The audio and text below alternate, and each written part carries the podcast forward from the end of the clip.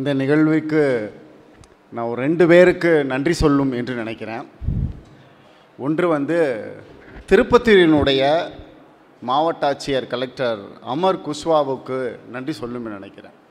கடந்த ஆண்டு திருப்பத்தூர் சார்பாக தமிழ்நாட்டில் இருக்கக்கூடிய ஒரு முப்பது எழுத்தாளர்களையும் படைப்பாளர்களை அழைத்து இலக்கிய திருவிழா திருப்பத்தூர் இலக்கிய திருவிழா என்று அவர் நடத்தினார். தமிழ்நாடு முழுக்க பெரும் கவனம் பெற்றது அந்த நிகழ்வு. அந்த நிகழ்ச்சியை தமிழ்நாடு முழுக்க செய்து பார்க்க பார்க்கலாம் என்று முடிவுக்கு வந்த தமிழ்நாட்டினுடைய முதலமைச்சர் மாண்புமிகு மு க ஸ்டாலின் அவர்களுக்கும் இப்படி ஒரு யோசனை தமிழ் மண்ணுக்கு கொண்டு வந்து சேர்த்த உத்தரப்பிரதேசத்தைச் சேர்ந்த மாவட்ட ஆட்சியர் அமர் கு குஸ்வாஹா அவர்களுக்கும் இந்த நேரத்தில் நன்றி தெரிவித்துக் கொள்கிறேன். அன்பு நண்பர்களே கிட்டத்தட்ட ஒரு இருபது நிமிடம் எனக்கான நேரம். இருபது நிமிஷத்திற்கு மேலாக நிச்சயம் எடுத்துக்கொள்ள மாட்டேன். முன்னாடி ஒருத்தர் ஏதோ அட்டை வச்சுட்டு இருப்பாங்க அப்படின்னு சொன்னாங்க. இது வரைக்கும் காணும். அப்படியான வாய்ப்பையும் நான் கொடுக்க மாட்டேன். பொதுவாகவே இந்த இலக்கிய கூட்டங்களில் பேசுகிறதுக்கும் ஒரு கல்லூரி வளாகத்தில் இருக்கக்கூடிய மாணவர்கள் மத்தியில் பேசுவதற்கு நிறைய வித்தியாசம் இருக்குது பொதுவாகவே கல்லூரியில் படிக்கும் பொழுது இப்படியான பேச்சாளர்கள் வந்து பேசும் பொழுது எங்களுக்கு கம்பல்சரி பீரியடுன்னு கொண்டு வந்து உட்கார வச்சுருவாங்க. அப்போ நாங்கள் நினச்சிக்குவோம். யார் பெத்த பிள்ளையோ தனியாக பேசிகிட்டு இருக்கோன்னு நினச்சிட்டு நாங்கள் பாட்டுக்கு எங்கள் வேலையை செஞ்சிட்ருப்போம் அந்த சூழல் அனுபவம் எல்லாம் இருக்கிறது. எப்படி இந்த கூடுதலாக தெரியும் என்றால் நானும் இதே கல்லூரியில் தான் படித்தேன். அந்த அனுபவத்தோடு நான் உங்களை எதிர்கொள்வேன். அன்பு நண்பர்களே புதிய தலைமுறையினுடைய கதைகள் குறித்து பேசும் பொழுது அநேகமாக தமிழ்நாட்டில் ஜி. காரல் மார்க்ஸ் நரன் பாவல் சக்தி அகர முதல்வன் ஐ. தமிழ்மணி உள்ளிட்ட பல பலரும் பல முக்கியமான கதைகளை தொடர்ச்சியாக தமிழ் சமூகத்திற்கு வழங்கி வருகிறார்கள். நான் என்னுடைய பேச்சை அநேகமாக இந்த மேற்கு மண்டலத்தை ஒட்டியிருக்கக்கூடிய சில முக்கியமான சில இளம் எழுத்தாளர்களை அல்லது மிக முக்கியமான கதை சொல்லிகளை அறிமுகப்படுத்துவதற்கு பயன்படுத்தி கொள்ளலாம் என்று நினைக்கிறேன். ஏன்னா இது முழுக்க முழுக்க இந்த கோவை மண்டலத்தை ஒட்டி நடக்கக்கூடிய ஒரு நிகழ்வு என்பதனால் இவர்களை பற்றி பேசுவது அது இவர்கள் எழுதிய கதைகளை பற்றி பேசுவது சரியாக இருக்கும் என்று நினைக்கிறேன். நான் அந்த புதிய தலைமுறை என்ற ஒரு வாசகத்தை முன்வைக்கும் பொழுது வயதை ஒரு இருபத்தைந்திலிருந்து ஒரு ஐம்பது வயதிற்குள் இருக்கக்கூடிய எழுத்தாளர்களை புதிய தலைமுறை அல்லது புதிய சிந்தனைகளை எழுதி கொண்டிருக்கக்கூடிய அல்லது புதிய படைப்பை புதிய கட்டமைப்போடு எழுதி கொண்டிருக்கக்கூடிய எழுத்தாக நாம் கொள்ள வேண்டும். அப்படியாக வடிவமைப்பது சரியாக இருக்கும் என்று நான் சிலரை மட்டும் நான் பட்டியலிடுகிறேன் காரணம் தமிழ் சமூகத்தில் இந்த கோவை ஒட்டி இருக்கக்கூடிய பகுதியில் ஏராளமான மூத்த எழுத்தாளர்கள் பலரும் இருக்கிறார்கள். அதில் அதனுடைய தொடர்ச்சியாக இப்போது எழுதி கொண்டிருக்கக்கூடிய பல முக்கியமான கதைகளையும் கட்டமைப்புகளையும் புதிய களத்தையும் நாம் வந்து பாடுபொருளாக எழுதி கொண்டிருக்கிறார்கள். கோவையை சேர்ந்த வழக்கறிஞர் மு. ஆனந்தன் அவர்கள் சமீபத்தில் வெளியிட்டிருக்கக்கூடிய கைரதி முந்நூற்றி எழுபத்தி ஏழு என்ற ஒரு சிறுகதை தொகுப்பு முழுக்க முழுக்க திருநங்கைகளை திருநம்பிகளை பற்றி மாறிய பாலினத்தவரை பற்றியாக ஒரு பன்னெண்டு கதைகள் இருக்குது பன்னெண்டு கதைகளையும் இந்த பன்னெண்டு கதைகளிலும் இருக்கக்கூடிய அந்த கதாபாத்திரங்கள் அந்த திருநங்கை திருநம்பியினுடைய பெயராக வைக்காமல் எல்லா கதையிலும் இருக்கக்கூடிய அந்த கதாநாயகன் கதாநாயகி என சொல்வதைப் போல அந்த மிக முக்கியமான பாத்திரத்திற்கு கைரதி என்ற ஒற்றை எழுத்தை மட்டுமே வைத்து அந்த பன்னெண்டு கதைகளும் எழுதியிருக்கிறார். இந்த பன்னெண்டு கதைகளின் வழியாக அவர் முழுக்க முழுக்க திருநங்கை திருநம்பிகளுடைய வாழ்க்கை இந்திய சமூகத்துக்குள் தமிழ் நிலப்பரப்புக்குள் எப்படியாக இருக்கிறது அவர் எவ்வளோ எவ்வளவு மாதிரியான சிக்கல்களை எதிர்கொண்டு வருகிறார்கள் என்று மிக நுட்பமாக அந்த பன்னெண்டு கதைகளையும் எழுதியிருப்பார் அதில் ஒரு கதை இலா என்ற ஒரு கதையில் வந்து அவன் முழுக்க அந்த அந்த பாத்திரம் வந்து ஆணாக இருக்கும். ஆணாகத்தான் இருப்பார். ஒரு ஆறு மாதம் கழித்தால் அந்த ஆண் அப்படியே பெண்ணாக மாறிவிடுவார். பெண்ணாக மாறி தனக்கு ஒரு கனவு தனக்கு ஒரு கணவன் இருக்கிறார் என்று அந்த கணவனுடைய இறப்புக்கு போயிருப்பார்.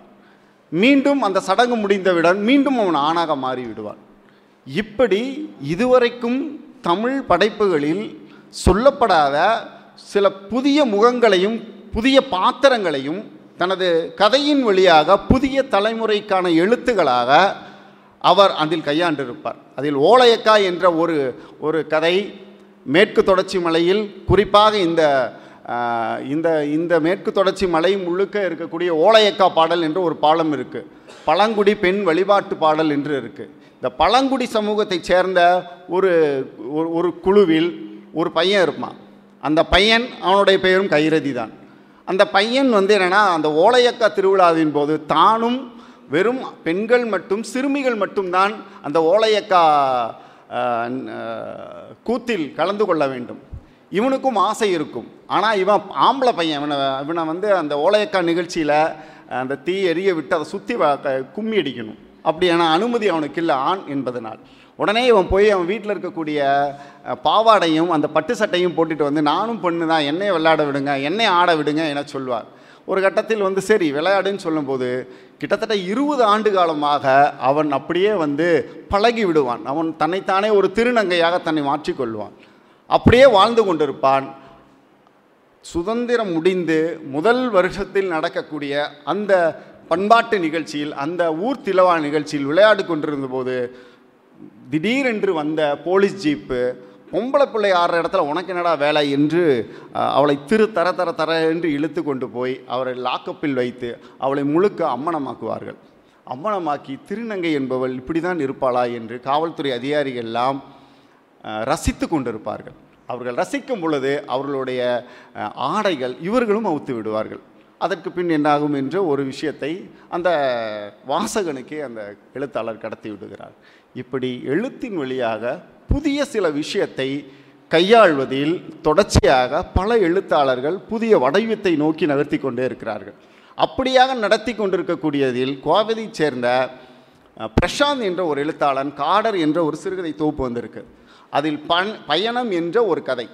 அந்த கதை மேற்கு தொடர்ச்சி பகுதியில் இருக்கக்கூடிய பழங்குடி மக்கள் அந்த தேவாலா என்ற ஒரு காட்டு வனப்பகுதிக்குள் ஒரு காலத்தில் பிரிட்டிஷ்காரன் அங்கே நகை இருப்பதாக தங்கம் இருப்பதாக பல இடங்களில் ஒரு சின்ன சின்ன ஒரு ரெண்டு ஆள் மட்டும் போவது அல்லது ஒரு ஆள் மட்டும் போகிற அளவுக்கு ஒரு ஒரு சுரங்கத்தை தோண்டி அங்கே வந்து அந்த சுரங்கத்தில் இருக்கக்கூடிய மண்ணை அள்ளி அதில் சலித்து அதில் சில திரவியங்கள் எல்லாம் ஊற்றி தங்கமாக செய்யக்கூடிய ஒரு விஷயத்தை செய்திருக்கிறார்கள். அதில் பெரிய லாபம் வராதனால் அதை அப்படியே விட்டு விட்டு போய்விட்டார்கள். ஆனால் கிட்டத்தட்ட கிட்டத்தட்ட இந்த எழுபது எண்பது ஆண்டு காலமாக அங்கே இருக்கக்கூடிய ஒரு குறிப்பிட்ட பழங்குடி சமூகத்தைச் சேர்ந்தவர்கள் ஃபாரஸ்ட் ஆஃபீஸர்ஸ் போலீஸஸ் யாருக்கும் தெரியாமல் அந்த சின்ன சுரங்கங்கள் ஒரு அழிவு ஆளுமே ஒரு ரெண்டு பேர் மட்டும் போகிற அளவுக்கு இருக்கக்கூடிய ஒரு சின்ன பைப்லைன் போன்று இருக்கக்கூடிய சுரங்கத்தில் ஏறி இப்போது வரை அங்கே இருக்கக்கூடிய மண்ணை தங்கமண் என எடுத்து சளித்து அதிலிருந்து ஒரு கிராம் அளவோ அல்லது ரெண்டு கிராம் அளவுக்கோ நகை சேர்ப்பதை தங்கம் சேர்ப்பதை ஒரு வழக்கமாக வைத்திருக்கிறார்கள். கிட்டத்தட்ட ஒரு பத்து கிலோ அளவுக்கு மூட்டை மண் எடுத்தால் ஒரு அரை கிராம் அல்லது ஒரு கிராம் நகை கிடைக்கும். இதை எடுப்பதற்கு கிட்டத்தட்ட அவர்களுடைய உயிரை பயணம் பணயம் வைத்து இரநூறு அடி முந்நூறு அடி பூமியின் அடி ஆழத்துக்கு சென்று போய் எடுக்கிறார்கள். சில இடங்களில் அது வந்து எழுபது அடி எண்பது அடிகளிலும் கிடைக்கும். ஒரு எழுத்தாளன் இதை எப்படி செய்கிறார்கள் என தெரிந்து கொள்வதற்காக ஒரு எழுத்தாளன் அவனும் களத்துக்கு போகிறான் அவர்களோடு பழகுகிறான் பேசுகிறான் நானும் உங்கள் கூட சேர்ந்து குழியில் இறங்கி பார்க்கட்டுமா என சொல்லி அவர்களோடு சேர்ந்து யாருக்கும் தெரியாத ஒரு நாளில் காட்டு வழியாக இரண்டு நாள் பயணம் செய்து அந்த குழிக்குள் இறங்கி அவனும் அந்த நகை எடுக்கதை பார்க்கிறான். மூட்டை மூட்டையாக மண் மேலே கொண்டு போகப்படுகிறது. அப்படி கொண்டு போகக்கூடிய மண் ஜலிப்பதற்காகவும் அதை ஒரு தங்கமாக மாற்றுவதற்கான அந்த வேதியியல் மாற்றம் செய்யக்கூடிய இடத்துக்கு எடுத்து போவதற்காகவும் அவர்களோடு சேர்ந்து பயணிக்கக்கூடிய ஒரு க கதையை பயணம் என்ற ஒரு கதையை தன் சொந்த வாழ்பனுவத்தில் இருந்து வே பிரசாந்த் என்ற ஒரு கிட்டத்தட்ட ஒரு முப்பது வயது மட்டுமே நிரம்பியக்கூடிய ஒரு கோயம்புத்தூரை சேர்ந்த ஒரு இளம் எழுத்தாளர் எழுதி கொண்டிருக்கிறார்.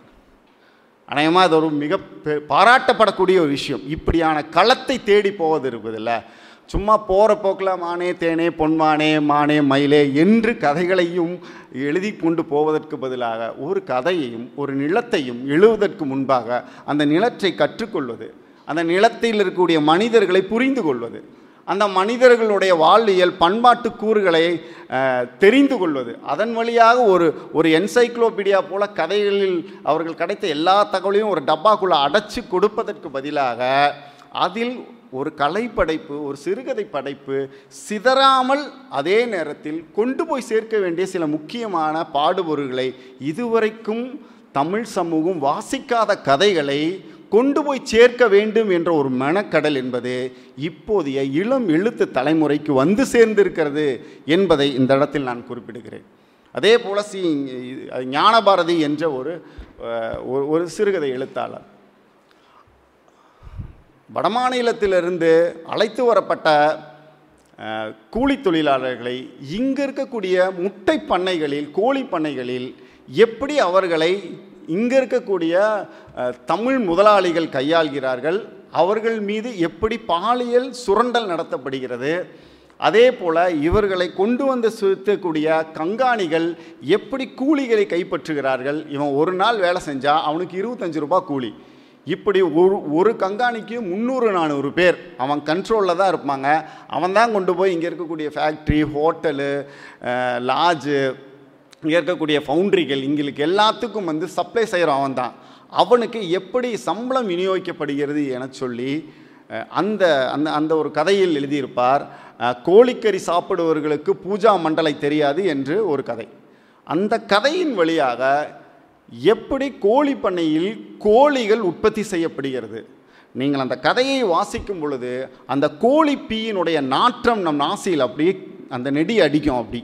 இந்த எழுத்து என்பது நேரடியாக அந்த களத்திற்கு கொண்டு போய் அந்த களத்தின் வழியாக அந்த கோழி பண்ணையை நம் கண்முள் கொண்டு வந்து சேர்க்கக்கூடிய அந்த எழுத்தின் சூட்சமம் புதிய தலைமுறையிடம் ஒரு பெரிய மாற்றம் நிகழ்ந்திருக்கிறது நான் கடைசியாக ஒரே ஒரு கதையை சொல்லி நான் நிறைவு செய்கிறேன்.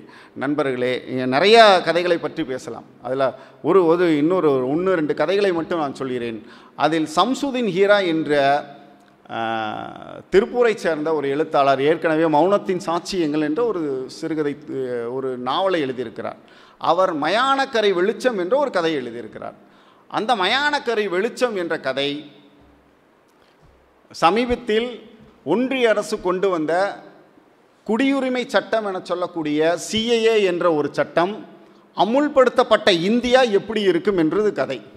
அதில் ஒரு இஸ்லாம் சமூகத்தைச் சேர்ந்த ஒரு கணவன் மனைவி தன்னுடைய குழந்தையை தூக்கி கொண்டு இவர்கள் குடியுரிமையை படித்து எப்படி முகாமில் அடைக்கிறார்கள் என அவர்கள் பார்த்து பயந்து எப்படியாவது இந்த நாட்டை விட்டு தப்பிச்சு எங்கேயாவது போய் பொழைச்சிக்கணும் என சொல்லி தன் குழந்தையோடு ஒரு தகப்பன் கடைசி வரைக்கும் போராடி வேறு வழியே இல்லாமல் கடைசியில் காவல்துறை அதிகாரிகள் அவரை கைப்பற்றி உங்கள்கிட்ட போதிய ஆவணம் இல்லை என்று எல்லோருக்கும் சொல்லக்கூடிய அதே காரணத்தை சொல்லி அந்த குழந்தையை மட்டும் தனியாக தள்ளிவிட்டு இவனை தர தர தர என்று முகாமுக்கு கொண்டு போய் அடைப்பது போல ஒரு கதை.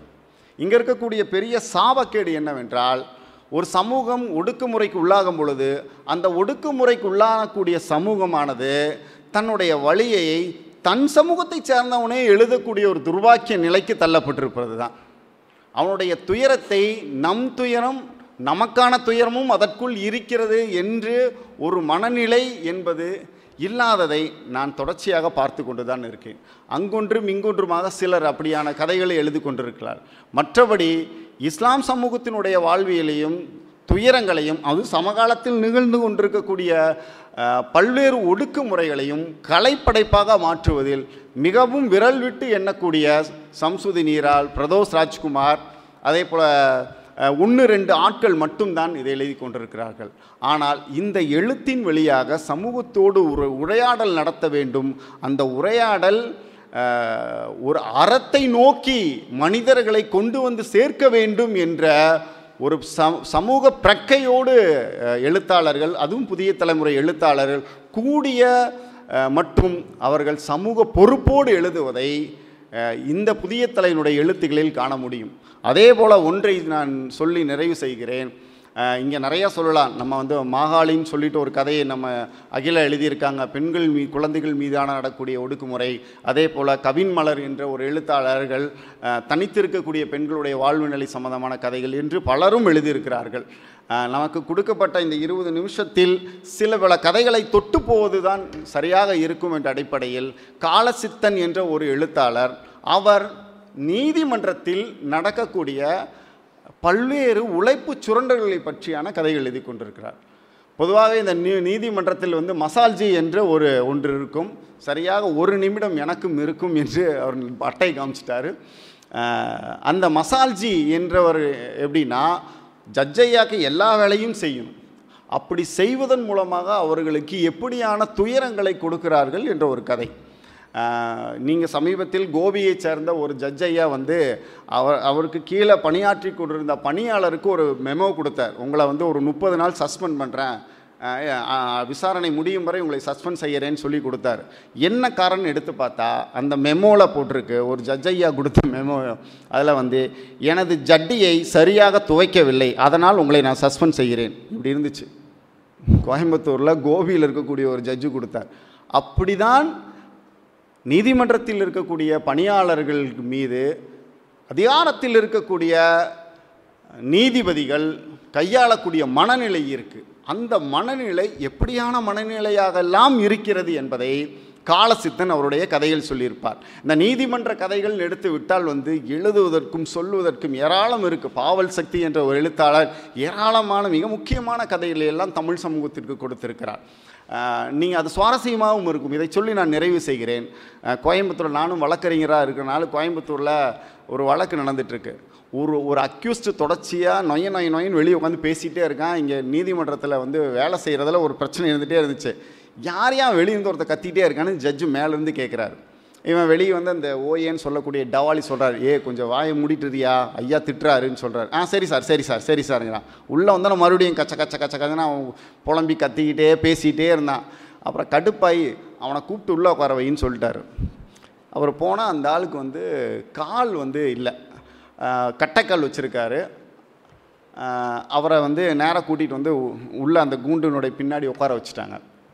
நான் இதை சொல்லி நிறைவு செய்கிறேன்.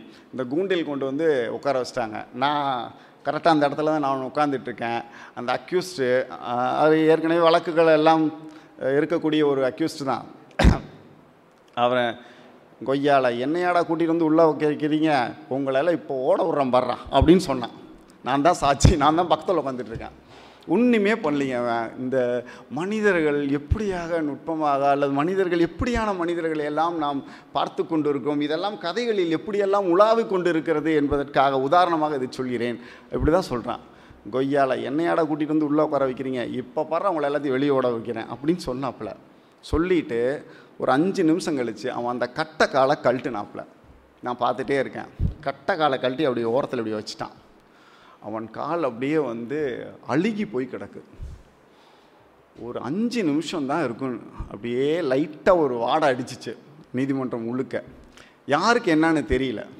ஏதோ வாசம் அடிக்குது வெளியே பாரு வெளியே பாருன்னு ஜட்ஜு சொல்கிறாரு வெளியே போய் பார்க்குறாங்க எட்டி பார்க்குறாங்க வராங்கன்னு தெரில ஒரு ஏழு நிமிஷம் எட்டு நிமிஷம்னோடனே எல்லாத்துக்கும் வாந்தி வர ஆரம்பிச்சிருச்சு. பயங்கர வாசம். என்னையா அது என்னையா வாசம்? பாரியா பாரியான்னு ஜட்ஜு பார்த்தா நம்மளால் சுவை கழட்டி விட்டு ஜாலியாக இப்படி உட்காந்துட்டு இருக்காரு. ஜாலியாக உட்காந்துருக்காரு இப்படியே. ஜட்ஜை பார்த்துட்டு.